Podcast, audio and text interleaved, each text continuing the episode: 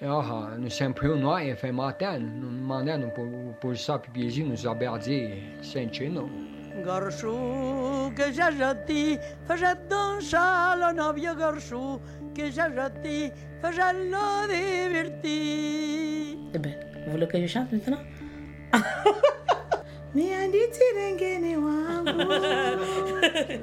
Ça, j'ai chanté le jour que je viens de voir ma fille.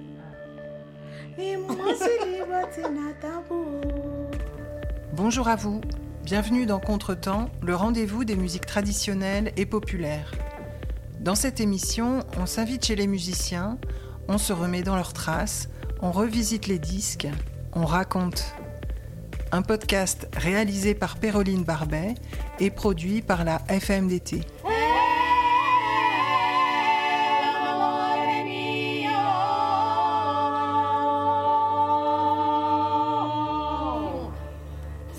Consonant, n'est-ce pas? Quand j'ai écouté ça, j'ai dit Oh, voilà l'avant-garde. C'est tellement primitif que ça fait de l'avant-garde. Et la chose importante, c'est pas les notes, c'est la façon. Cette émission donne la parole aux musiciens et aux musiciennes qui ont pu de près ou de loin faire partie du Bourdon, le premier folk club dédié au répertoire de tradition orale francophone créé en 1969 à Paris. Le Bourdon, un dénominateur commun pour une multitude de parcours personnels et artistiques dans le champ des musiques traditionnelles. Ce cinquième épisode est dédié à l'histoire du groupe Malicorne, avec un entretien du chanteur et musicien Gabriel Yacoub. Malicorne, les années fastes.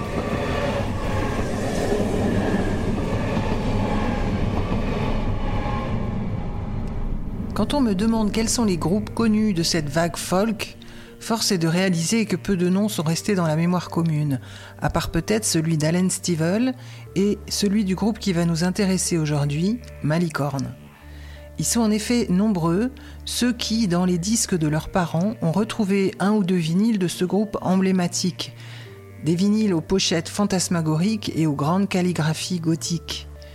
Malicorne, en effet, c'est plus d'une dizaine de disques produits et près de 2 millions d'albums vendus. Malicorne, c'est une histoire de groupe qui a marqué le mouvement musique trad. Rencontre avec Gabriel Yacoub au bout d'un petit chemin d'une voie ferrée en sa maison du Berry. Est-ce qu'il y avait quelque chose dans votre enfance, vous qui êtes fils d'un ouvrier imprimeur, je crois, mmh. et d'une mère qui venait du Loiret, mmh. grandi à Paris mmh. euh, est-ce qu'il y avait quelque chose dans votre enfance qui vous prédisposait à tomber un jour sur ces, ces répertoires de tradition orale dans lesquels vous avez pas, Absolument pas, parce qu'à la maison, il n'y avait pas de disques, il n'y avait pas la télé, il n'y avait pas de livres. Non, non, c'est venu tout à fait par hasard. Euh, moi, j'étais pris par la musique très jeune, à 14 ans. J'ai eu envie de commencer à jouer de la guitare. Et puis, euh, voilà, puis je faisais... Je faisais la manche dans la rue, j'ai rencontré des musiciens à cette occasion. Et puis il y avait un endroit formidable quand même à Paris, qui était le centre américain, où les, les gens se retrouvaient tous les mardis, ce qu'ils appelaient le Houdnani, où chacun chantait une chanson. Et euh, ça permettait de rencontrer des gens, euh, se côtoyer. C'est là où j'ai fait la... J'ai rencontré tous les gens qui s'intéressaient à la musique trad à cette époque-là. Quoi. Et d'autres, parce qu'il y avait aussi des Américains, il y avait des Anglais, il y avait tout le... Il y avait un vrai brassage. Il y avait des gens connus. Il y avait Hugo Frey qui venait de temps en temps, Jacques Higelin. Enfin, tu vois, c'était euh, euh, passionnant, quoi. Et oui, parce qu'on a beaucoup évoqué le Bourdon avec les, les personnalités précédentes que j'ai interviewées. Mais c'est vrai qu'avant le Bourdon, il y a eu ce centre américain qui était ah oui. donc euh, animé par Lionel Rochman. Et effectivement, il y avait, il y avait Bill DeRheim aussi. Enfin, il y avait des gens sûr, incroyables. Ouais. Il y avait euh, Steve Waring. Steve Waring, Roger Mason, il y a eu plein de gens. Dick Angard. Ah oui. Plein de gens qui. qui Yvelin aussi était de la partie. Alors en fait, c'est vrai que c'est une matrice, quoi. Ah oui, oui, c'était essentiel. Au début, c'était essentiel. Mmh. Avant la création du Bourdon, qui était le premier club folk en France, nous, après, avec Bill, justement, avec Bill Durham, on a créé le TMS, qui était plus axé sur la musique américaine. Mmh. Enfin, tout était, c'était ouvert à tout, mais nous, c'était plutôt comme lui, il faisait du blues. Moi, j'étais plutôt old-time américain, tout ouais. ça. C'était plus axé sur les, les, musiques américaines. Donc là, c'était pour vous l'occasion de, de découvrir le principe de la scène ouverte, Oui, tout à fait. de l'expression libre. Et puis des échanges. Parce que sur la scène, au centre américain, sur la scène, on se produisait. Mais dans, dans le parc, tout le monde se rencontrait dans le parc. Les bluegrasseux dans un coin, les folkeux euh, français dans un autre coin. On jouait ensemble, on se montrait des trucs, on, on pompait les, les plans des autres musiciens. Enfin, tu vois, il y avait tout un côté échange qui était fantastique, quoi. Alors, si on revient à vos premiers amours musicaux, là, euh, je crois que vous êtes allé souvent en Angleterre, très Ah oui, jeune. Vous, très pouviez, jeune. vous pouvez raconter pourquoi est-ce que vous êtes allé en Angleterre, ce que vous y avez découvert? Eh ben parce que les Anglais avaient fait le, le revival de la musique trad 15, à peu près 15 ans avant nous. Parce qu'en France, on a eu vraiment un trou entre les, entre les deux guerres. hein. La musique traditionnelle avait quasiment disparu. Alors si, dans les campagnes, en particulier dans le Berry, il y avait des petits noyaux, des chanteurs comme la Dédé, qui perpétuaient cette tradition, mais ils n'étaient pas possibles d'accès, on ne les connaissait pas. C'était des paysans, c'était des gens anonymes. Alors qu'en Angleterre, ces gens-là, on les faisait monter sur scène, enfin sur scène, dans des clubs, tu vois, qui chantaient. Et puis il y avait des musiciens extraordinaires. Moi, j'ai appris la guitare en, en écoutant Martin Carthy, qui était un guitariste, chanteur exceptionnel, qui est devenu un ami depuis. Mais j'arrivais une heure avant au club pour être devant la scène, tu vois, pour regarder ses plans de guitare, pour, pour essayer de les reproduire quand je rentrais à la maison, tu vois. Et ça m'a beaucoup appris. On dit que vous aviez un jeu très personnel, euh, que vous avez développé cette technique de l'accord ouvert. Oui, mais c'est pareil, c'est très inspiré des Anglais et des Américains, c'est tout. Le blues, j'écoutais beaucoup de blues. En France, oui, j'ai développé ça, mais euh, c'était c'est pas moi qui l'ai inventé en tout cas. Put it there, boy, and we'll show these fascists what a couple of hillbillies can do.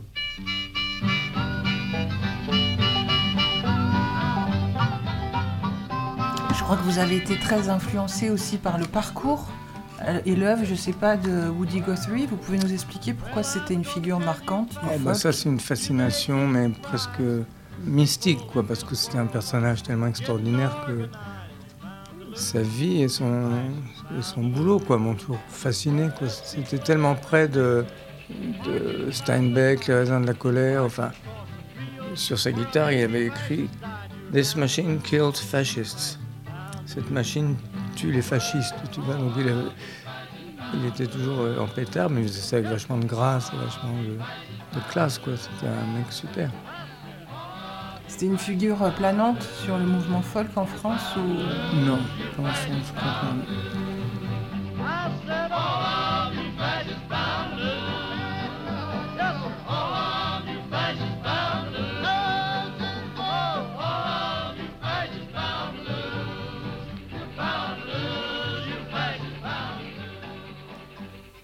Donc là, vous aviez à peine 18 ans déjà, il y avait tout Ah ça bah, dans j'avais votre... 15 ans à ce moment-là. Ah ouais, Ah oui, à laisse. 18 ans, j'étais un pro. Déjà, je tournais avec Steven, on allait en Irlande, en Écosse, aux États-Unis et tout ça. C'est ça qui était. Pour moi, c'était la chance de ma vie parce qu'avant Steven, je faisais la manche dans la. J'avais quitté le lycée très tôt en disant je vais devenir musicien, sauf que tu parles, au bout d'un an, je n'avais pas trouvé de boulot. Et avec Steven, ça m'a permis de, de venir vraiment euh, gagner ma vie avec ça, ce qui était extraordinaire. Donc vous étiez déjà en fait très très jeune, assoiffé de musique et vous alliez... Vous étiez prêt à toutes ces rencontres. Ah bah, je savais que c'était ma destinée, quoi. Je, je savais que je voulais faire ça, quoi. Alors, euh, vous dites dans, un, dans un- une vidéo d'un concert là, que vous donniez dans le Morvan il y a quelque temps, en parlant des, de ces vieilles chansons de la tradition populaire, que vous êtes arrivé par la suite à les rationaliser, mais qu'à l'époque, vous chantiez ça comme des miracles. Oui, parce qu'il y a toujours une. C'est un peu comme les contes de fées ou comme les, les fables, il y a toujours une part de mystère. C'est des chansons qui ont réussi à traverser le temps. Et ça, il y a une raison pour, la, pour laquelle euh, ces chansons ont réussi à, devenir immortelles quasiment. C'est pas des chansonnettes qu'on balançait puis qu'on oubliait. Donc il y a une vraie raison euh, profonde. Alors même si on n'a pas découvert la clé, c'est quand même effectivement des petits miracles. Il y a une espèce de, féerie là-dedans que, je trouve extraordinaire. Donc là, en fait, on arrive doucement vers euh, le pré-Malicorne avec euh, l'album euh, Pierre de Grenoble. Donc on va remonter votre discographie. C'est vrai que pour ce groupe-là, contrairement à pas mal de groupes folk, me semble-t-il, la question de la production de disques, de la réalisation de disques était très important. Qu'est-ce que ça représentait en fait un, un disque pour Malicorne? Bah, C'était important pour nous parce que d'abord, on était passionnés de, de studio, d'enregistrement. Alors, les disques marchaient bien, donc se vendaient bien. Donc, on avait la chance de ne pas avoir de limite de temps. On avait des studios prestigieux, on passait un temps fou. On pouvait passer une journée sur un son, sur une réverb, sur le son d'un instrument, tu vois. Et on s'en privait pas et ça nous passionnait. On a fait des expériences, des trucs parfois on jetait à la poubelle, puis des trucs qui nous ont vachement servi.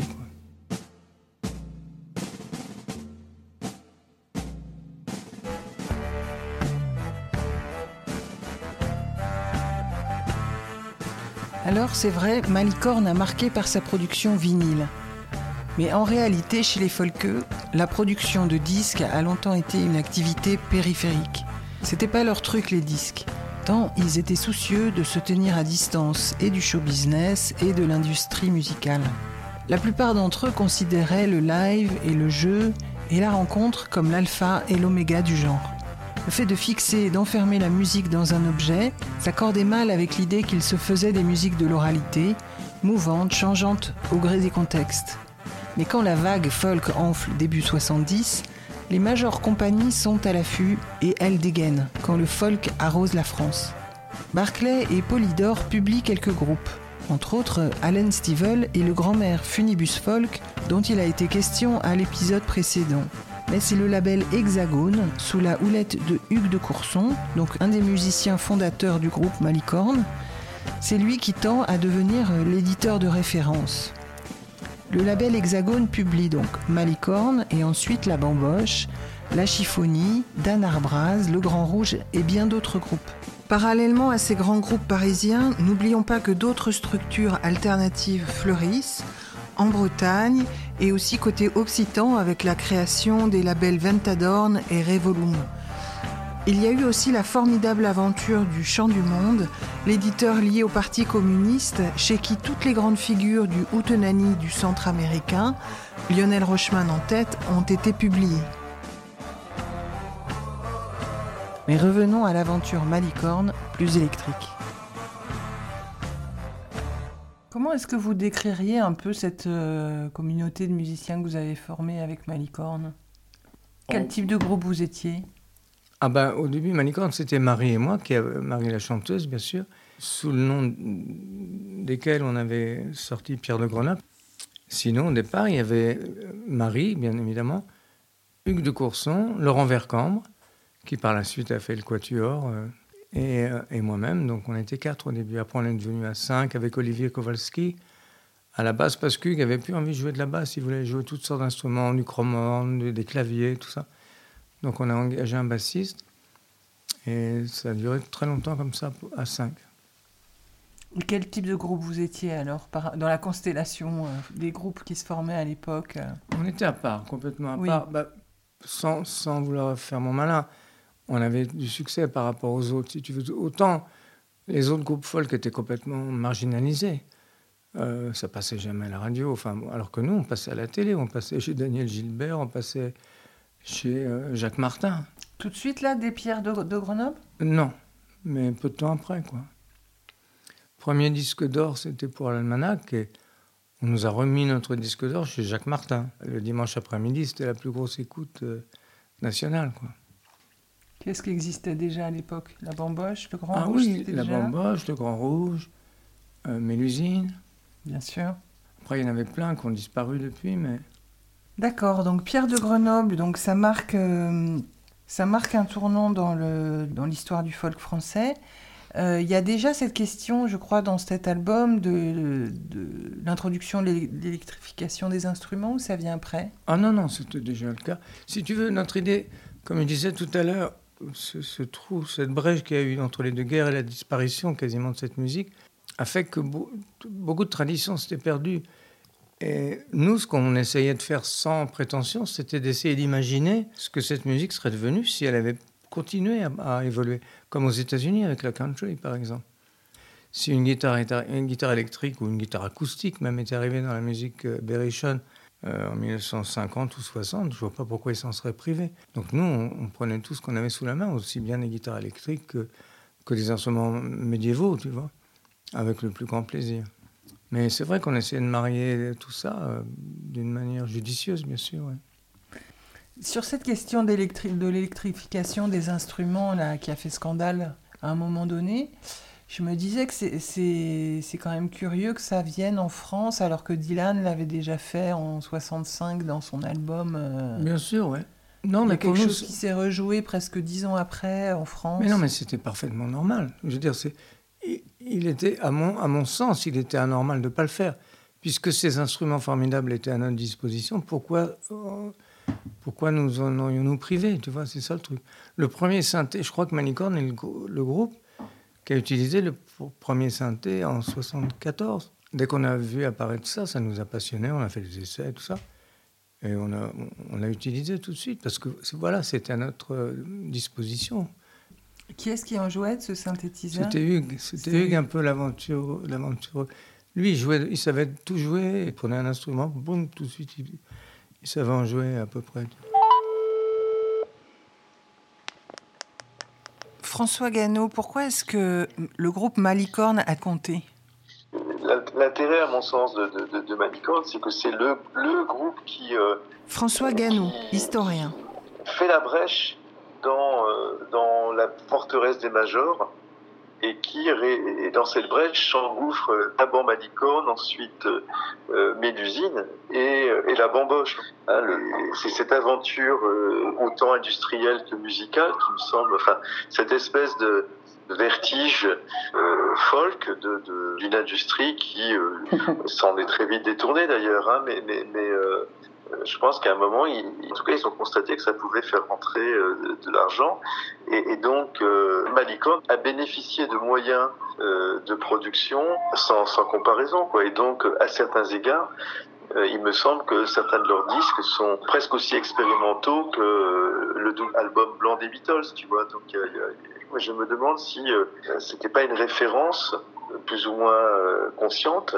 Donc, le- le- travail en studio euh, des Beatles, euh, bien plus que, que, que d'autres choses.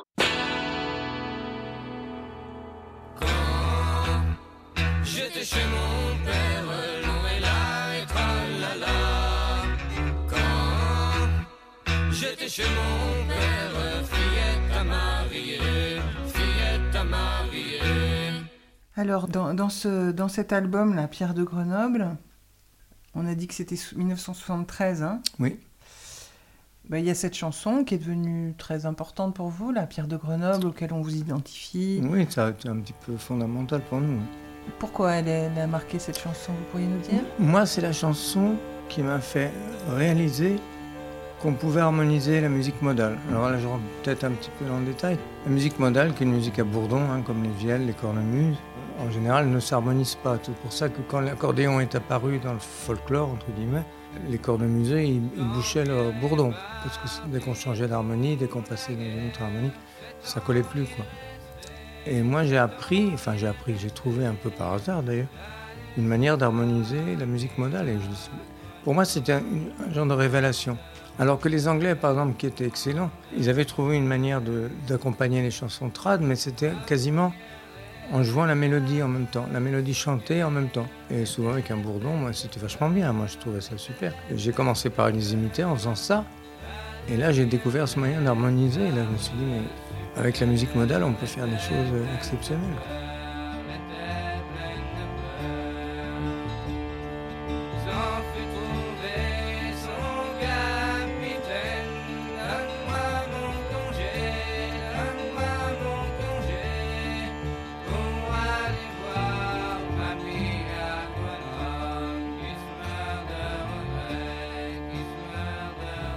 C'est pas paradoxal de dire harmoniser la musique modale mettre une grille harmonique sur une, une- une mélodie modale, c'est une mélodie qui est au départ n'est pas destinée à être harmonisée puisqu'elle comporte des bourdons, des notes tenues. Et là, on, on a réussi à le faire sans dégâts, quoi. Je veux dire, sans démolir la mélodie, sans la modifier. Parce que là, les bourdons, vous les gardez. Il y a la vielle à roue aussi. Oui, il y a bien. Ouais. Il y a ce fameux dulcimer aussi qu'on voit plus du tout sur les centrades. euh. Non, c'est dommage d'ailleurs parce que c'est vrai que c'est un instrument pas cher et c'est très joli. Il y, a, il y a des gens qui ont poussé la technique très loin et qui en jouent super bien.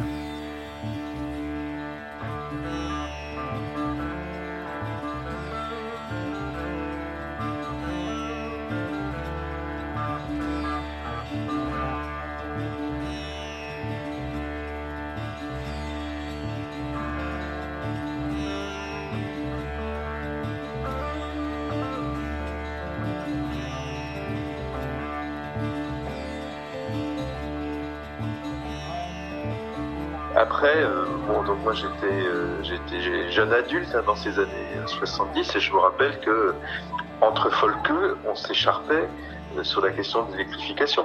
Et, c'était vraiment une guerre de, tranchées, d'autant que bah, tu avais Mélusine et tous les gens du Bourdon qui euh, restaient euh, accrochés aux, vertus de l'acoustique, qui avaient, ça tu le sais, hein, qui avaient tendance à regarder euh, euh, Yacoub et Malicorne comme euh, euh, un dévoiement. euh, Enfin, ils faisaient exactement ce que euh, beaucoup de folkeux, euh, ce à quoi beaucoup de folkeux voulaient, voulaient rendre. Quoi. Donc, euh, une musique de pauvres, faite pour les pauvres, avec de pauvres moyens, mais euh, exprimant euh, authentiquement l'âme populaire contre euh, cette... Enfin, je, je te restitue euh, les termes du, du débat, tu vois. hein. On se trouvait vertueux d'en rester à l'acoustique avec, avec les usines, et on regardait avec suspicion euh, ces gens qui avaient besoin de grands riffs électriques pour se sentir vibrer. Euh, bah, tu sais, c'était aussi des années où, le, le, mouvement antinucléaire commençait. Et donc, quelque part, euh, tout ce qui était lié à l'électricité était suspect aux, yeux de... Et donc, la musique folk, sa vertu, c'était aussi d'être une musique qui n'avait pas besoin de, qu'on branche quoi que ce soit. Enfin, au, début, non seulement les, musiciens et chanteurs ne, ne, branchaient pas leurs instruments, et donc euh, il n'y avait pas de sono. C'était, c'était vraiment des années d'une économie de moyens dont on dont on n'a pas idée. Et là, euh, Malicorne arrive avec ses enceintes, euh, ses, sa ses sonorisateurs. Enfin, les, plus puristes des folkeux, c'est comme ça qu'ils l'ont vécu. Donc, euh, ils ont vécu ça comme euh, une agression et peut-être aussi une, régression vers, la pop, tu vois, vers, le- showbiz. Alors, c'est à mon sens pour ça que, que, que, Yacoub et Malicorne ont, ont compté. Ils ont incarné une tentation, euh, je dirais, euh, un peu de, de compromis, pas de compromission, mais de compromis avec euh, les, les, les- standards, les, les, canons euh, de l'esthétique de la pop musique. En fait, c'est la pop euh, qu'a fait Malicorne, à- à- à- avec des, des, des références trad, bien sûr, hein, mais, mais en tout cas, c'était ça. Le fait est que Malicorne a eu plus de succès qu'aucun autre groupe folk, mais un succès qui dépassait justement euh, de très loin euh, le petit monde des, des folkeux. Mais ils ont compté, en pratiquant des transgressions, que beaucoup d'autres folkeux, et bien entendu tous les tradeux, euh, n'ont pas faites et qu'ils se sont en quelque sorte interdits de faire parce que c'était euh, contraire à leurs valeurs esthétiques, politiques et voire à leur culture musicale ou musicologique. hein. Donc, euh, donc comme quoi, le succès se porte toujours euh, sur des expériences hors normes, en fait.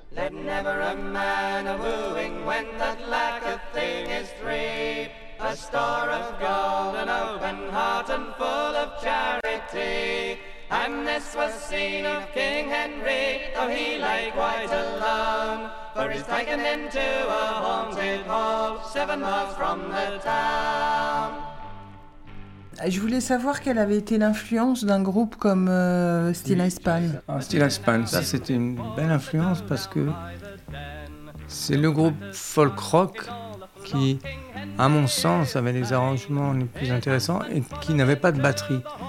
Et moi je trouve que dans la musique traditionnelle, on peut pas mettre une batterie parce que euh, ça casse tout, quoi. C'est obligé de caler les trucs dans des mesures à 4 temps ou 3 temps. Enfin, c'est- c'était ridicule. Et eux le faisaient très bien. D'ailleurs, Malicorne, on, a- on les a imités un peu parce qu'on n'a jamais accepté de, prendre de batterie. À la fin, on a pris un batteur, mais qui était plus percussionniste que batteur, si tu veux, quand on jouait dans les grandes, grandes salles. Mais euh, style-là, il était un- un- une grosse influence. Et euh, donc vous écoutiez leurs disques, vous étiez à Ah l'affût de ce qui, voilà, de ce qu'ils proposaient musicalement. Tout à fait, oui. Vous les avez rencontrés Oui, bien sûr, on est devenus amis, bien sûr. Ah oui, d'accord. Il y avait des échanges humains. Oui, oui, tout à fait. Hmm. Et puis les harmonies vocales. et- et les Anglais m'ont beaucoup, beaucoup appris.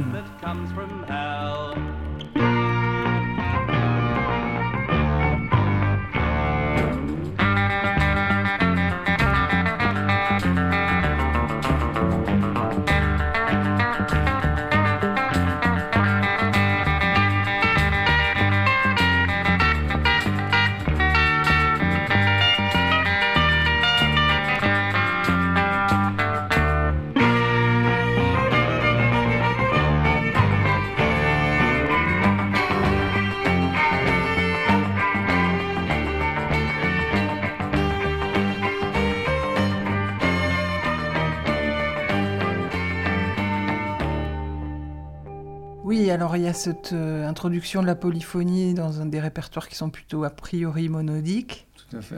Comment ça se met en place, ça, cette euh, Eh ben, comme ça inclination pour la n'existait pas, polyphonie c'est vrai. Ben, on, on a, on s'inspirait de tout ce qui était possible, c'est-à-dire les Anglais, qui, qui, eux ont une tradition de polyphonie.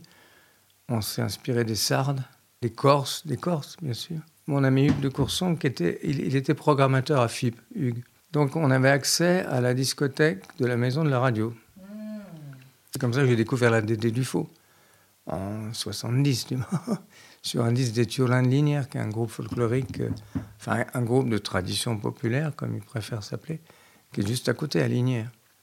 Et la Dédé, elle avait 30 ans à l'époque, et elle chantait super bien, et ça a été une révélation. On n'était pas ancré dans un territoire, dans une tradition, on écoutait tout, on écoutait la musique des Vosges, de Normandie, d'Occitanie, de... à part la Bretagne, parce qu'en plus il y avait une confusion au départ, c'est que comme moi j'avais joué avec Stivell, que j'avais un nom qui n'avait pas une consonance tout à fait française, les gens pensaient qu'on était breton. Ça, ça m'agaçait terriblement. Alors, les répertoires que vous choisissiez là sur ces trois premiers albums, Pierre de Grenoble, euh, Hexagone euh, 1 et Hexagone 2, et j'ai l'impression que vous puisiez plutôt dans les répertoires de collectage écrits. Oui, c'est vrai. Vous êtes plus des littéraires que euh, du côté des archives sonores ou des, des- gens qui allaient collecter? Il y avait des gens qui collectaient, les gens de Mélusine par exemple collectaient, mais nous on n'avait pas le temps de collecter. Et puis c'était pas notre vocation si tu veux. Et puis ça a toujours été le texte qui nous a. C'était le texte qui nous intéressait. Si le texte m'attirait, bon bah je, je déchiffrais. Et voilà, à partir de la mélodie, on faisait des arrangements. Tout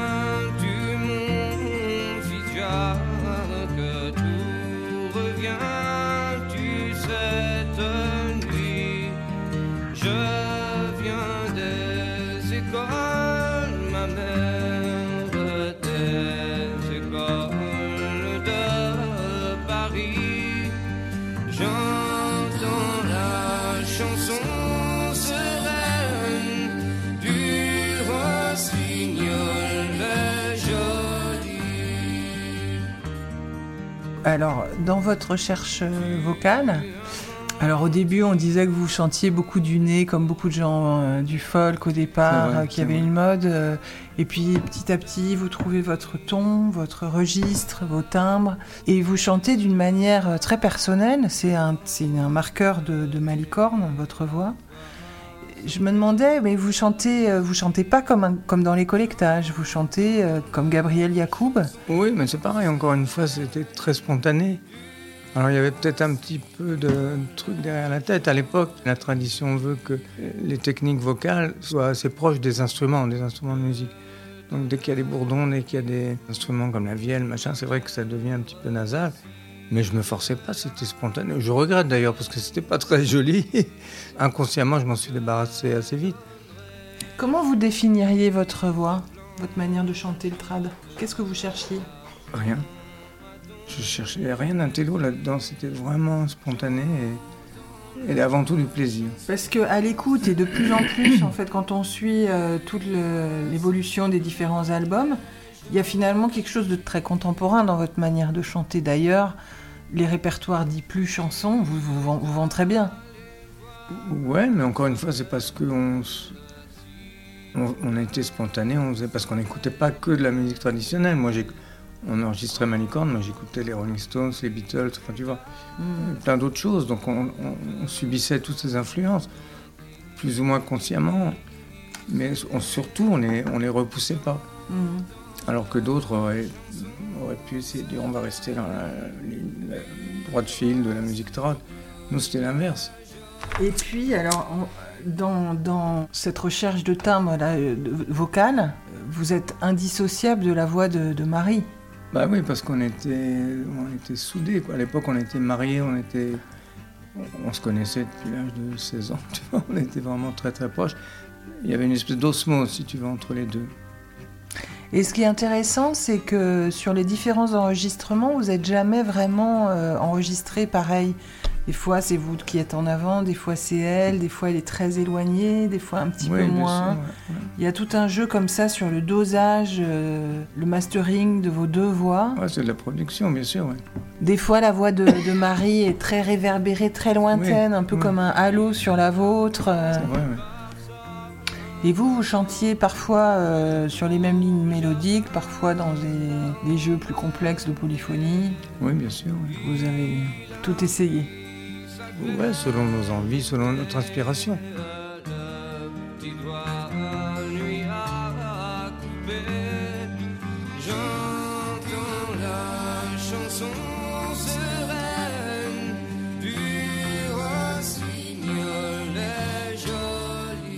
En tout cas, ce qu'on voit se dessiner au fil des années, c'est quand même le désir de- d'être toujours dans une innovation et de ne pas reproduire les mêmes choses. Ce qui fait que vos disques épousent aussi des, des- des- des esthétiques très différentes, captent l'air du temps et essayent de- à chaque fois d'avancer un peu plus loin. Voilà, mais comme on était très enthousiaste, encore une fois très jeune, on se laissait influencer par ce qu'on aimait, par ce qu'on entendait, par ce qu'on découvrait. Cela dit, il y avait un son général, il y avait un- une espèce de, de, de couleur malicorne qui était un petit peu reconnaissable quand même. Comment vous définiriez le son, Malicorne, alors? Bah, pour moi, je crois que c'était les voix d'abord, les voix qui, l'identité des voix, en polyphonie ou en solo. Et puis les arrangements qui pouvaient être assez audacieux avec des contre-chants euh, rythmiques ou des choses. euh, comme je disais, on ne voulait pas de batterie, donc pour marquer une rythmique qu'on voulait soutenue, rock'n'roll, il fallait qu'on trouve avec les instruments qui étaient à notre portée des manières de, de, faire swinger vraiment rock'n'roll, mais sans, sans rentrer dans les clichés du rock'n'roll. Quoi. Et ça, c'est une recherche qui nous a fait faire des découvertes super intéressantes. Dans, dans le premier album, on a, il y a cette chanson qui commence l'album, Dame Lombard, où la basse fait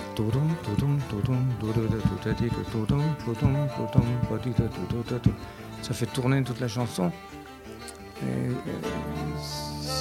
voilà, c'est une petite trouvaille.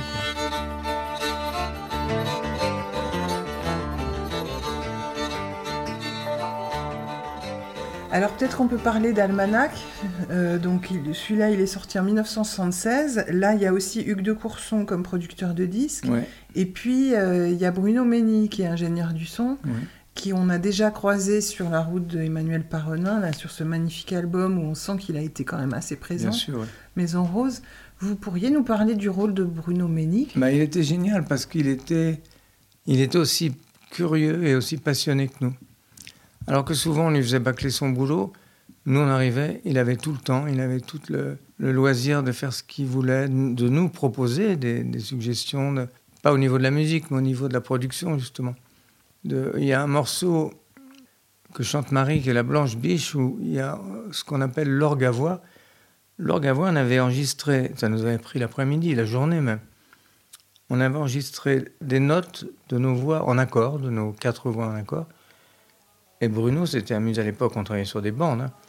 Il s'était amusé à, à découper la bande, puis de faire un canon avec ça.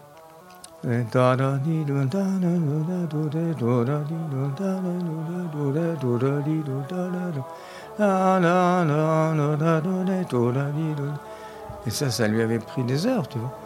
Et nous, on était passionnés, puis c'était une super trouvaille, tu vois.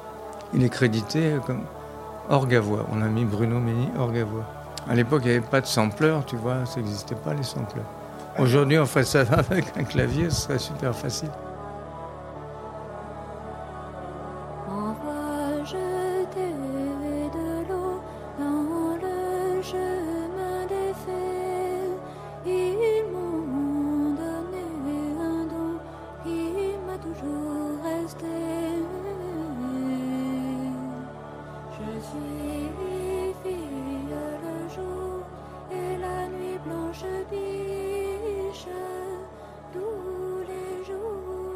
La Blanche Biche, c'est dans les, les- le- les chanteurs de sornettes.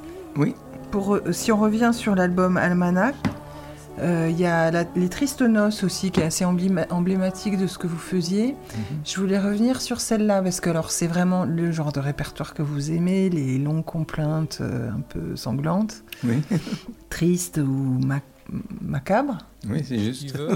Veut ouïr chanson, chansonnette nouvelle, chanteur rossignolet. Qui veut ouïr chanson, chansonnette nouvelle. Elle est composée comme un peu comme un film en fait. C'est un petit théâtre. euh, Est-ce qu'on pourrait dire un- une sorte d'opéra folk avec différents moments, des retournements, euh, des Tout à fait, surprises mais c'était volontaire. Si tu veux, on allait, euh, quand on cherchait notre répertoire, on allait chercher partout. Et là, en l'occurrence, pour cette chanson, on avait trouvé diverses versions, dont une au Québec. On allait souvent voir au Québec, parce que bien souvent, les Québécois avaient gardé les versions des chansons françaises d'une manière un peu plus jalouse, tu vois, un peu plus authentique que ce qu'elles étaient devenues en France. Et là, on avait trouvé cette version, et euh, on l'avait mélangée avec une autre version française. C'est là où on invite la bamboche pour jouer une, petite bourrée, tu vois. Et oui, ça faisait un petit opérette, ça faisait un petit, un petit opéra, effectivement.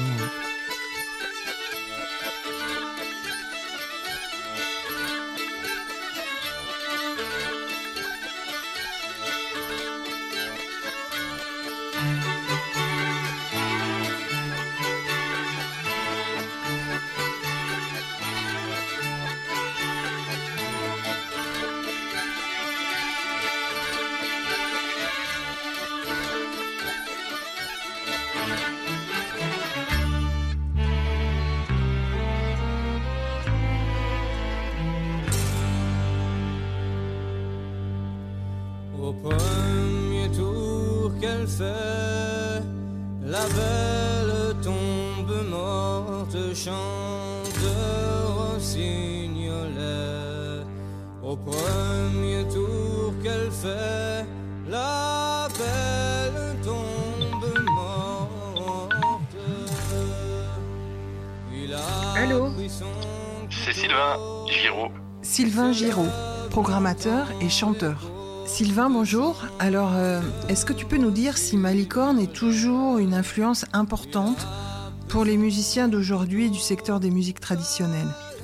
Euh, Peut-être pas directement euh, dans, vraiment l'idée d'un courant musical qui serait directement influencé de, Malicorne, mais par contre énormément d'influence dans, dans plein de domaines.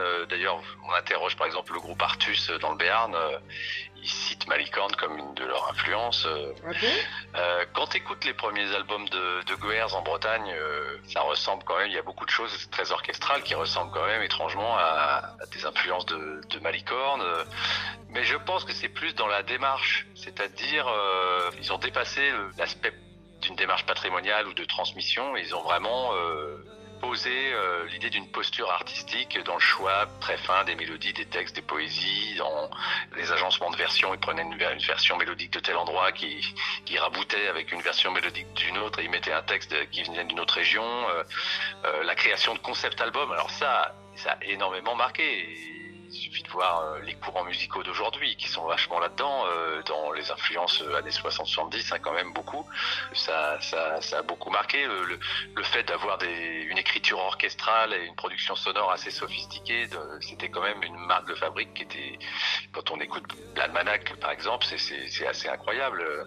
Euh, cette espèce de, production euh, très très léchée comme ça, très sophistiquée. Donc euh, tout ça, ça je pense euh, influencé. Et puis il y a, quand même la polyphonie parce que mine de rien, la polyphonie est très en vogue aujourd'hui dans bien des groupes euh, et c'est quand même eux qui ont beaucoup contribué à, l'installer dans le son du revivalisme français, puisque dans la tradition populaire, en réalité, il y avait très peu de polyphonie. Hein. Même dans toute la France, c'est des traditions essentiellement monodiques. Euh, Eux, ils ont quand même euh, installé, le, avec leurs arrangements vocaux euh, vraiment très impeccables, puis qui allaient chercher euh, dans plein d'influences baroques ou bulgares, etc. Donc il y avait une empreinte sonore, une alchimie vocale là de leur de leur son de, groupe qui qui a, je pense, énormément marqué et encore aujourd'hui, ça c'est certain. Et puis il y a, aussi dans le choix de- des textes, euh, il y avait quand même un, choix euh, très très fin de textes et la volonté de mettre en valeur les plus beaux textes légendaires, mythologiques, euh, les textes de complainte qui sont magnifiques du vieux fond de la, chanson traditionnelle francophone. Et il y a encore cet intérêt-là dans, pas mal de, de- démarches revivalistes d'aujourd'hui. Moi, je pense que ils ont beaucoup marqué. Et parfois, quoi qu'en disent certains, parce que certains se disent non, non, non, non, non, moi j'ai pas, c'est pas une de mes influences, mais en réalité, euh, si tu creuses, Pour moi, ils sont incontournables. Et pourquoi Quand est-ce tu que... t'intéresses à, à cette culture, ils sont incontournables. Et pourquoi est-ce qu'on s'en cacherait alors des Non, Malicorne Peut-être que euh, Malicorne signifie euh, un certain son 70s, tu vois, le côté folk, par exemple dans leur dosage euh, instrumental entre euh, guitare, violon dulcimer, bouzouki, roue, épinette des Vosges, chromorne, tout ce son-là, là, avec des basses électriques et, et des guitares électriques, ça c'est un son très très typé années 70. Donc évidemment, bah, forcément, des générations d'après veulent s'en départir et tout ça, mais ça c'est un peu l'histoire, c'est un peu toujours les mêmes histoires. Mais non, en fait, je pense pas qu'il y ait tellement de gens qui se disent, euh, enfin, qui refusent cette euh, filiation. Après, il peut y avoir aussi le côté, euh, comme eux, ils sont, disons qu'ils avaient quand même une certaine distance avec euh, le fait d'être euh, très très très proche de la tradition populaire ou de faire parfaitement le style de telle euh, danse ou de tel terroir, etc. Ils s'en foutaient un peu, hein, je pense. Donc parmi certains courants, il y en a peut-être qui, ont, rejeté ça en disant oui, bon, bah, c'est le folk français qui joue un peu de, de tout- toutes les musiques un peu de la même manière, etc. Mais bon, pour moi, c'est ça, c'est vain comme débat. C'est complètement dépassé, quoi. Parce que, en fait, pour moi, ils ont inventé, en tout cas, contribué à inventer le folk français. Voilà, par leur empreinte sonore, par leur posture artistique, par euh, la polyphonie, voilà, et aussi par le timbre quand même. Il faut quand même dire ça. C'est quand même il y a, il y a un timbre de voix euh, de Gabriel Yacoub, un phrasé qui est quand même euh, hyper marquant et c'est quand même euh, l'un des plus grands chanteurs euh, de ces années-là. hein. Comment tu décrirais sa manière de chanter? Qu'est-ce qui t'a intéressé? Je pense que son style est fondé avant tout sur son timbre de voix parce qu'il il- il claque dans, le mix puisqu'il il a pas un timbre avec énormément d'harmoniques graves par exemple. Ça, ça se mélange pas trop au reste donc ça, claque tout de suite ça ressort tout de suite d'un mix. Et il a construit le son de Malicorne autour de ce timbre de voix quand même c'est ça. Après il y a un phrasé qui est hyper précis rythmiquement. Il y a euh, un petit peu de variation, un petit peu d'ornement, mais c'est pas fondamental dans son style sans doute, et c'est certainement pas un style mélismatique euh, que tu peux trouver euh, dans certaines euh, régions de France par exemple. ou- Mais par contre, pour moi, c'est d'une précision. euh, Donc c'est plus dans la découpe, la, la manière de dire. Ah ouais, a, il a, une, il a une découpe, une, un phrasé qui est, qui est super euh, cinglant, enfin qui, est- qui, qui, qui se met vraiment au service du texte. Et, et puis, euh, il y a, et puis dans son timbre, il y a, il y a de la mélancolie quand même. C'est ça qui est, qui est touchant, quoi. Les gens s'en vont disant Mon Dieu, les tristes noces chantent rossignolais. Les gens s'en vont disant Mon Dieu, les tristes noces.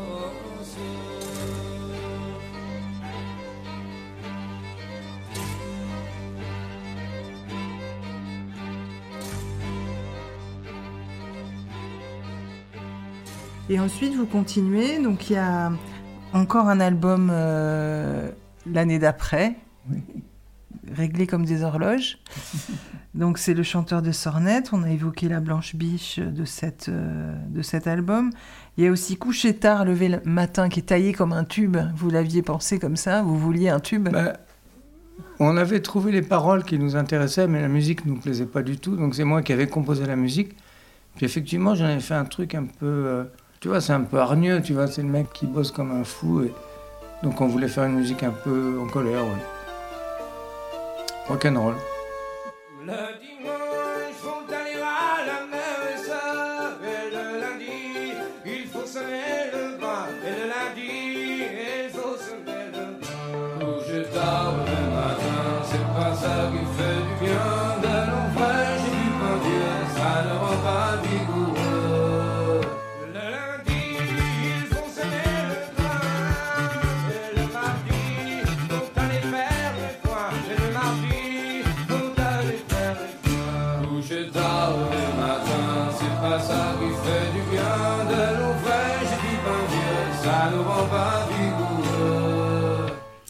Ensuite, donc on, on retourne sur un album aussi. Alors on dit, on peut dire concept album ou c'est un peu prétentieux de dire ça? Le Tour de France. Oui. Oh ben, c'est pas prétentieux. L'extraordinaire Tour de départ. France, voilà, c'est ça, c'est des, des albums qui filent un- une histoire entière. Voilà, c'est ça. L'idée, c'était de partir. Bon, on avait cette espèce de d'intérêt pour le, le compagnonnage, tout en sachant qu'il y avait un répertoire de chansons dans cette corporation.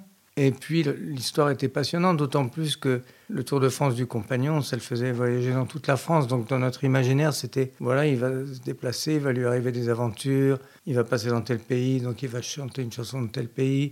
Il y a des chansons qui n'ont rien à voir avec le compagnonnage, mais c'était, ça faisait partie, bon, il tombe amoureux, enfin, tu vois, il y a plein de petites choses qui lui arrivent. Vous dites depuis le début que tout arrive de manière très spontanée, mais on a quand même vraiment l'impression que tout est aussi extrêmement pensé et sophistiqué dans vos albums. Oui, bien sûr. Puis il y a beaucoup de travail. Par contre, il y avait un consensus. On était toujours, euh, toujours d'accord. Il y avait vraiment une espèce de, d'osmose, euh, un consensus, quoi. Et ça se passait très, très bien. Mais il y avait beaucoup de boulot. Il y avait beaucoup de travail. Alors, dans cet album, euh, L'extraordinaire Tour de France, tu parlais des, des polyphonies vocales. Il y, a cet al- il y a ce morceau, La conduite, où là, on est aussi sur quelque chose de très typique de Malicorne, les voix. Polyphonie, ouais. Tu peux parler de ce morceau? Tu t'en souviens? Il y a, y a Bien des sûr. choses à dire? Alors ça, c'est un des rares morceaux qui provient du répertoire des compagnons. C'est la conduite, c'est quand un compagnon quittait un lieu où il avait été apprenti, les autres compagnons l'accompagnaient vers sa prochaine étape. Et là, on lui faisait la conduite. C'était vraiment, je crois que c'est la plus proche de la tradition compagnonique qui est dans tout l'album. Il y a une polyphonie à la fois très dépouillée mais complexe. Complexe, euh, bah, ça dépend de tes critères. Moi, je- pour moi, c'est pas complexe, non? D'accord. Si, il y a du contrepoint, oui, il y a du contre... On a toujours aimé ça, on a toujours fait des trucs euh, un peu comme ça, parce qu'on aimait ça. quoi. Ah, on ouais. s'inspirait de la musique, je te dis à la fois de la musique médiévale que les polyphonies corses, enfin tu vois, c'était... On faisait ce qu'on voulait, vraiment. Partons, chers compagnons, le devoir, le devoir Voici le vrai moment, il nous faut battre au champ. L'hiver est écoulé, la neige et la froidure. On voit dès à présent revenir le printemps. Le sac dessus le dos, la conduite. Le long de mon chemin, les marchands le grand train.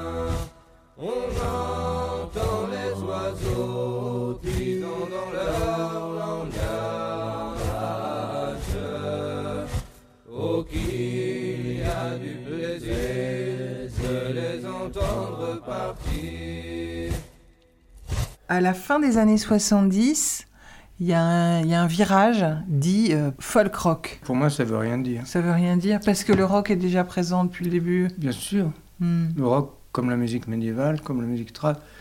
Si, alors, c'est vrai qu'on a engagé Jean-Pierre Arnoux, qui était batteur, percussionniste batteur, et que c'était peut-être parce qu'on jouait dans des très grandes salles où on avait besoin d'un soutien rythmique. Et je pense que ça sonnait un petit peu plus rock, si tu veux, mais euh, dans notre conception des arrangements et tout ça, ça n'a rien changé. Si, ça modifiait les arrangements, mais pas terriblement.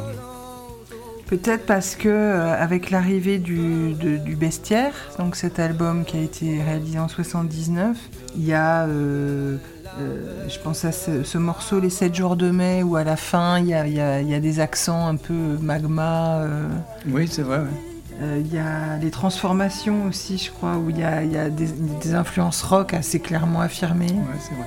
À l'époque, c'est vrai qu'à l'époque, euh, la formation avait changé parce que Laurent Vercambre était parti pour former le Quatuor. Il, disait Malicorne, c'est bien, mais c'est trop triste. Moi, je veux déconner. Alors, il est parti faire le Quatuor. Et Hugues est parti en Thaïlande, enfin bon, Donc, on a engagé à l'époque Dominique Regeff, qui était vielleux, un super bon vielleux. Patrick Lemercier, qui, qui, euh, qui était à la fois chanteur et violoniste pour remplacer Laurent. Et c'est là où on a accueilli Brian Gullen, qui était ce musicien anglais extraordinaire qui joue tous les instruments avant, qui joue tous les instruments, qui est un personnage fantaisiste extraordinaire, un chanteur exceptionnel. Et ça a eu un son, le son était un peu différent si tu veux. Il y avait toujours Marie et moi et Olivier, Mais euh, il y avait quand même cet apport de trois musiciens nouveaux qui changeaient un peu la donne.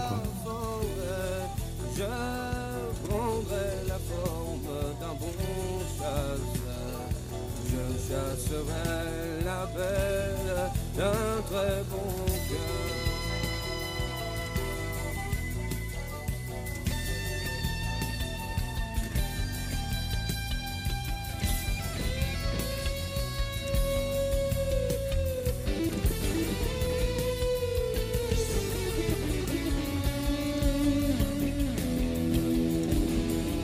puis, on, commence à changer d'époque aussi. Là, on quitte les années 70. euh, Il y a les années 80 qui commencent à s'ouvrir.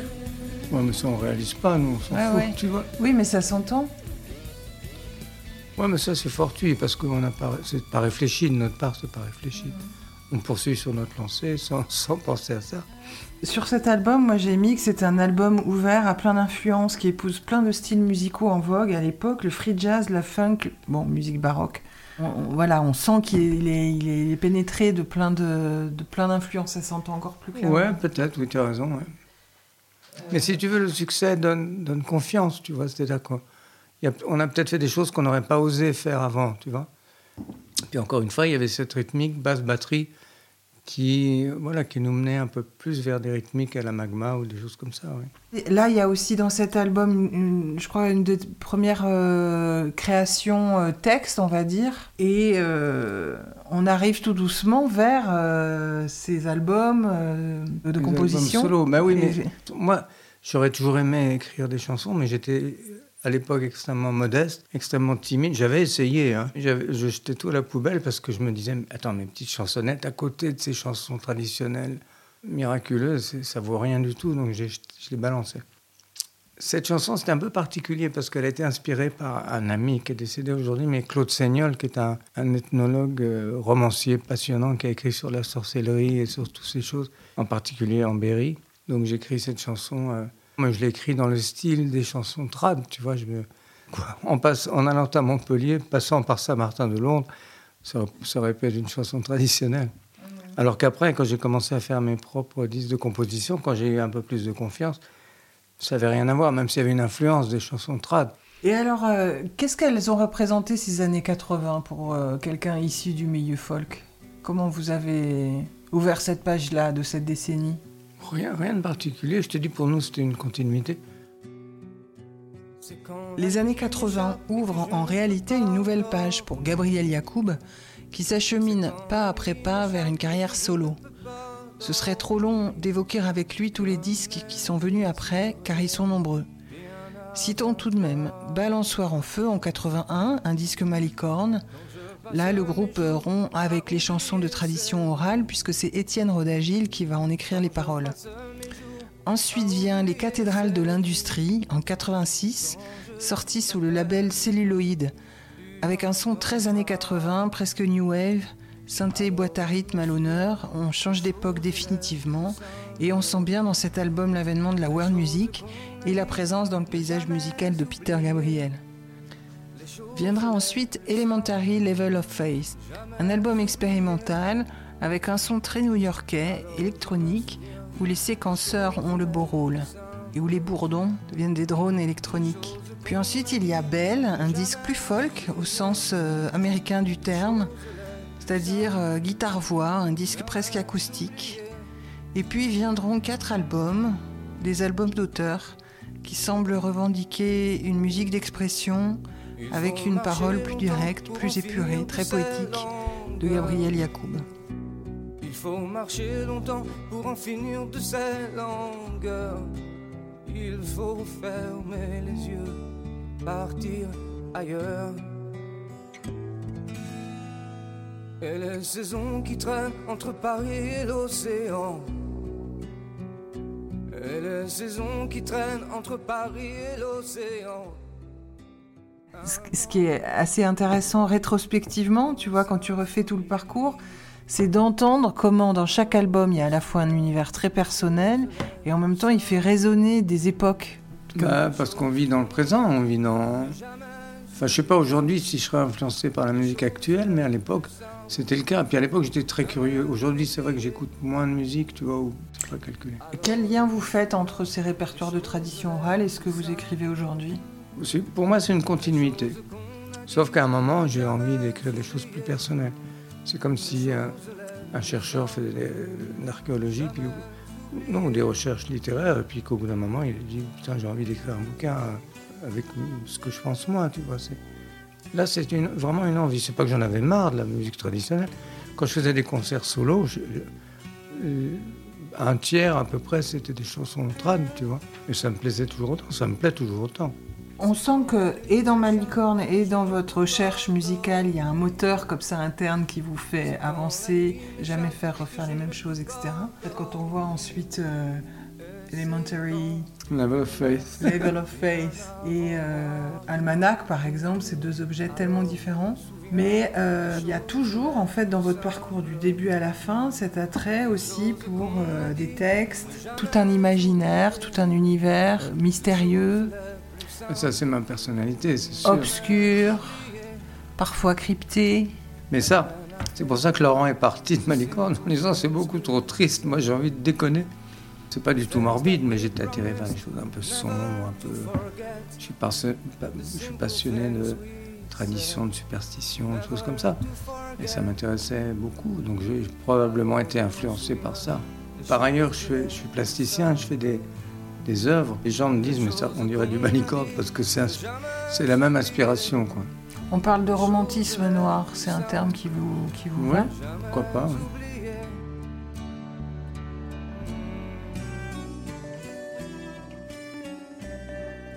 Voilà, Contretemps, c'est terminé. C'était la cinquième émission, cinquième d'une série d'entretiens menés avec des musiciens du mouvement trad. Eh ben, vous voulez que je chante maintenant? Garçon que j'ai jeté, faisait danser le navire garçon que j'ai jeté, faisait le divertir. Dans quel livre l'as-tu trouvé cette chanson? Il me dit, les chansons ne se trouvent pas dans les livres. Je lui dis, ah non? Contretemps, un podcast de Péroline Barbet pour la FMDT, la Fédération des acteurs et des actrices des musiques et danses traditionnelles. Un merci tout particulier à François Gano et à Oran Muraille Zimmermann, Christophe Sacchettini pour leurs analyses avisées. Merci à Sylvain Giraud, François Gano et Fabien Haug pour leurs écoutes et à toute l'équipe de la FMDT. Retrouvez l'intégralité de la série sur ocha.co, Contretemps, les podcasts de la FMDT. Ocha, donc A-U-S-H-A.co. CO. Et retrouvez aussi toutes les informations sur la série sur la page Facebook Podcast Contretemps. En tout cas, si vous aimez, parlez-en beaucoup et partagez largement. Et je vous dis à bientôt.